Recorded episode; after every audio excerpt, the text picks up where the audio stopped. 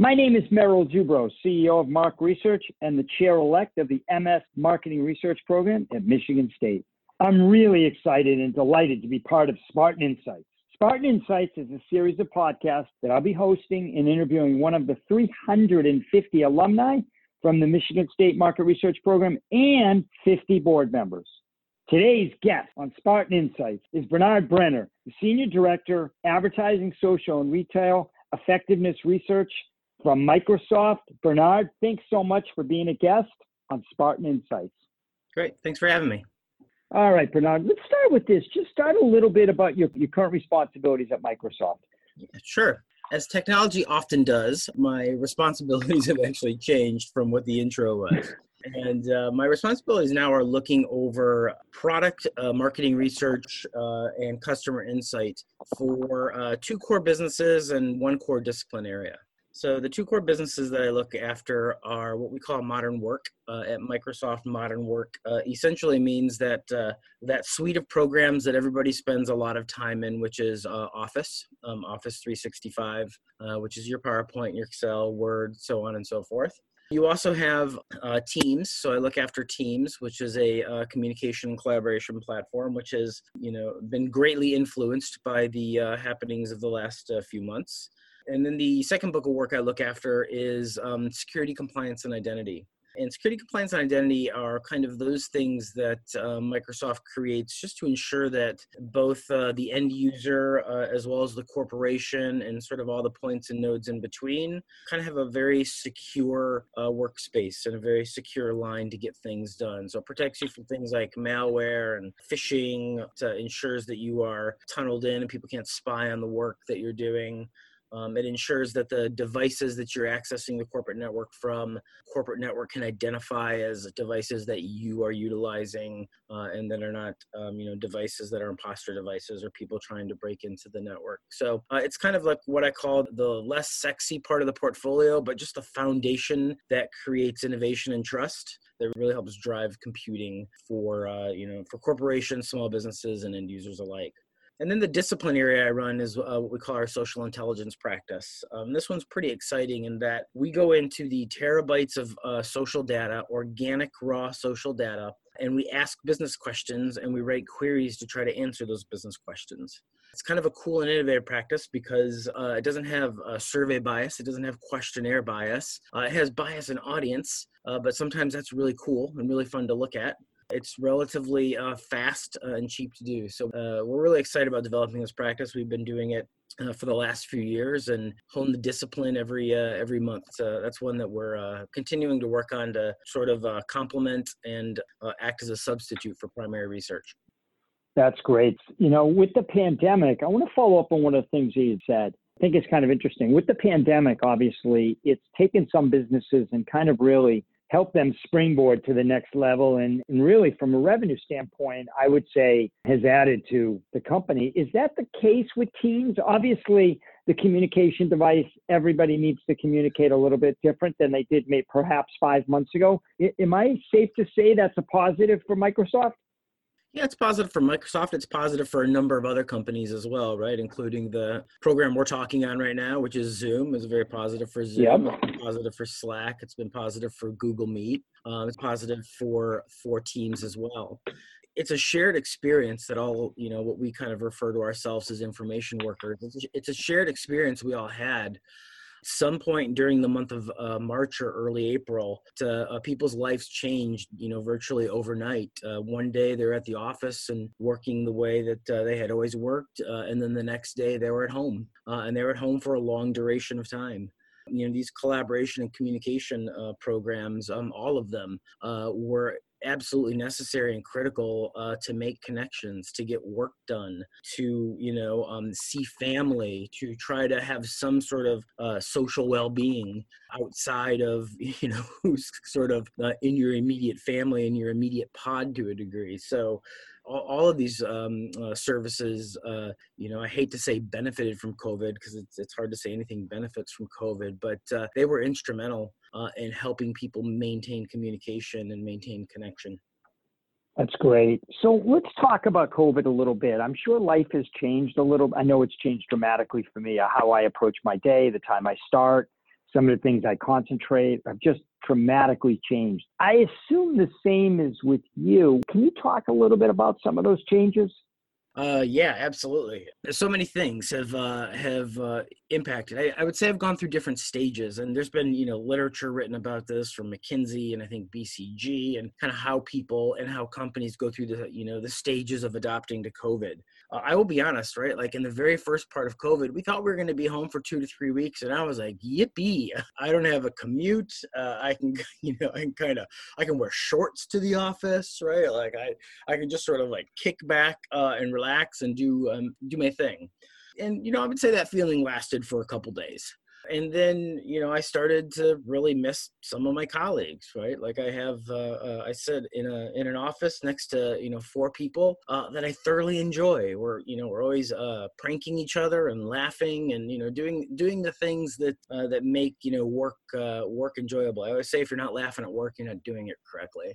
Um, so you know i started i started to miss those. I started to also figure out like it's really hard to turn off right? When your house is your house and your office you always feel like you are working in some way shape or form. I've always found it you know kind of uh, hard uh, uh, to turn off. That was a, a couple things in the first few weeks as well. And then when the kids uh, were sent home from school you know balancing the trying to get work done and trying to you know ensure they're getting some sort of uh, education uh, that became really really tough as well. But then things kind of started to normalize, right? And uh, you started to get into a rhythm. For me, like that rhythm was spending some time with with a family between eight and nine uh, a.m. Uh, working pretty hard between nine and twelve. I would then take some time off around noon to exercise for an hour or so, and then I would be back on around one one thirty, uh, and I would go, you know, pretty much hard until four or five.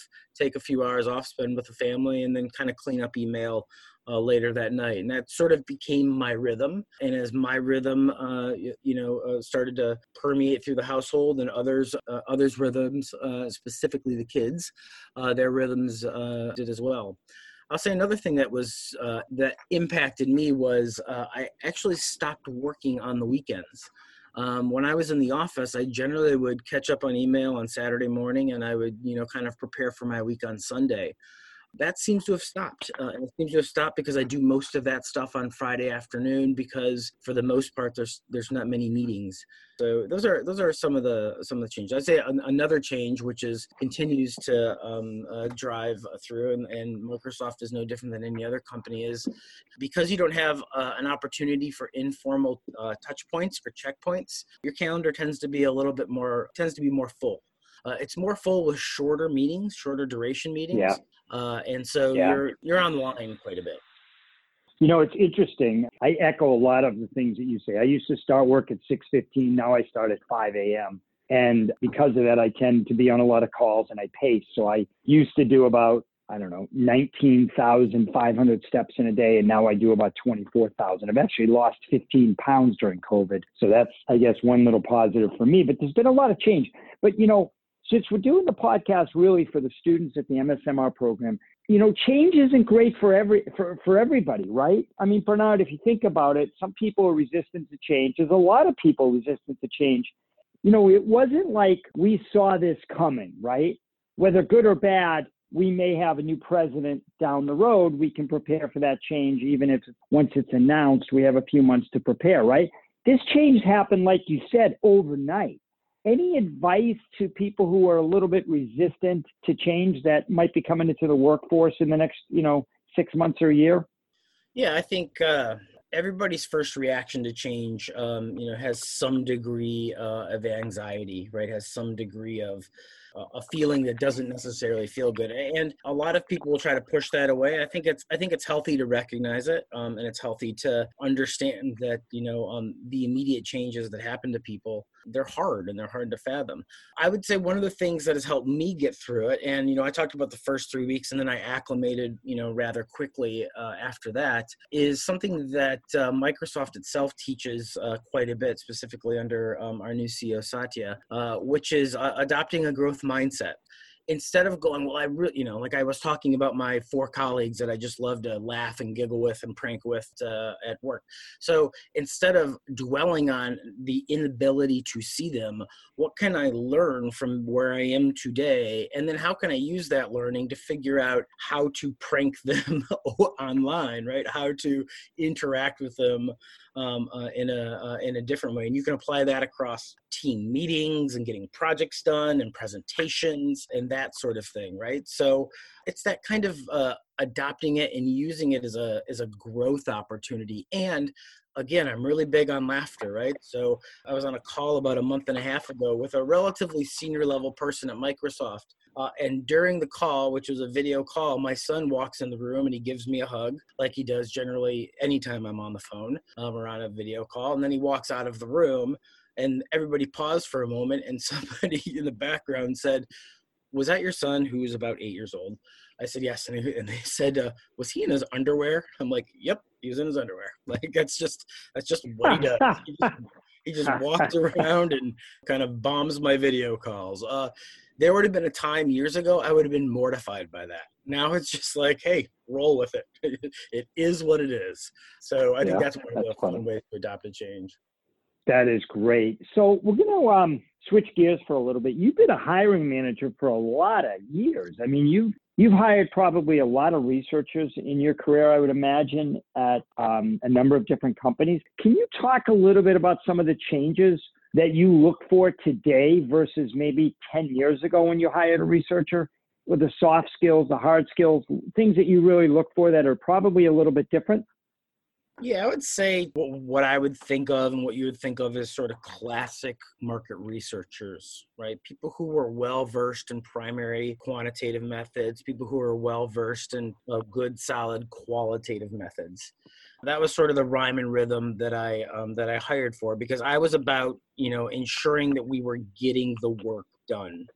I would say about 10 years ago or so, I started to flip that a little bit. And I started to hire people who were significantly more focused on business, business problems, able to connect a research issue with a business strategy, able to pull in different kinds of data to answer the business question, right? So so there, there was a time in my career, and I think in everybody's career, if somebody was stating a business objective or a research objective to you, you were automatically designing a questionnaire in your head.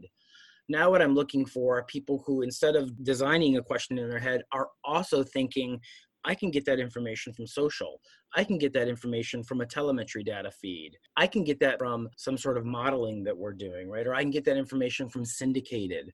Uh, to start to think about more holistically where information comes from so we can answer questions uh, with a bit more diversity and just simply faster. Specifically, working in the tech field, if you're not fast to get to a um, answer, if you're not comfortable providing an answer that is 80 to 90% to the pin as opposed to in the hole, then you're going to miss the opportunity to influence. Uh, so I would say that's one thing that I've uh, looked for. And with that is, you know, a mindset of agility, a mindset of experimentation, a mindset of resilience um, you know, uh, those things are, are critically important to um, a, a, long research career in um, technology. That's great. No, there's some really good takeaways for the students here, Bernard. I really appreciate you expanding on that. In terms of your career, when you look at it, you've had a few jobs on the client side, you've had a few jobs on the supplier side. How about some takeaways and some benefits from each? Yeah, I think when you uh, when you're on the supplier side, what I have found is is you're learning to do research, right? You have a you have a wide diversity of, of companies and business issues that you can work on. And each one of those is going to provide you a unique opportunity to kind of learn the discipline of research. Everything from uh, design to uh, you know that thing in the middle where you, kind of uh, invest a lot early in your career, but may not maybe not so much later in your career, which is you know the fielding and the field management uh, and ensuring you're getting the right people um, into the survey. You know, you learn a lot about analytics and analysis. You learn about different styles of reporting, and because of the diversity of clientele that you have, right? You're you're learning many different audiences. So when you're on the supplier side, it's just the sort of learning and giving back to the discipline. On the client side, one of the things i think is critically important is all those things that i said you you hire companies that are experts in those things and now you focus on the client side on kind of the ends of the research process so the business problem identification I would say nine out of ten times when I'm talking to a um, uh, to a marketer, to an engineer, to you know a stakeholder internally, the question that they're asking for is not the question they need solved. So really, you know, during that conversation, thoroughly flushing out what is the problem that they're looking for, um, and then partnering with an expert supplier, expert partner to help provide an answer to that and then again, in the client side, it's like focusing on the end to ensure that you are delivering answers to the question they have and then being part of that strategy and that strategy implementation, right? And helping to drive the product and marketing strategies uh, forward with a true voice of the customer or voice of the audience that you're looking at. So it's sort of like the supplier side is really about uh, learning and, and honing and perfecting your discipline. And the client side is, you know, what I found significantly more about uh, diagnosing and impacting business strategy. That's really well said. I must admit that a lot of people aren't as eloquent as you describing both of those roles and benefits. Uh, really, I think the students are going to have a lot of information to to jot down, and it wouldn't surprise me, Bernard, if they replay it a few times to get it all. So let's end with this question, which is what advice do you give to the current students of the MSMR program at Michigan State? Just best practices, things that you've learned in your career. This is a crazy world that they're going to enter into the business world in the next year or so. What what's the advice that you have for them? It's a great question. I think there's three things that are kind of floating in my head.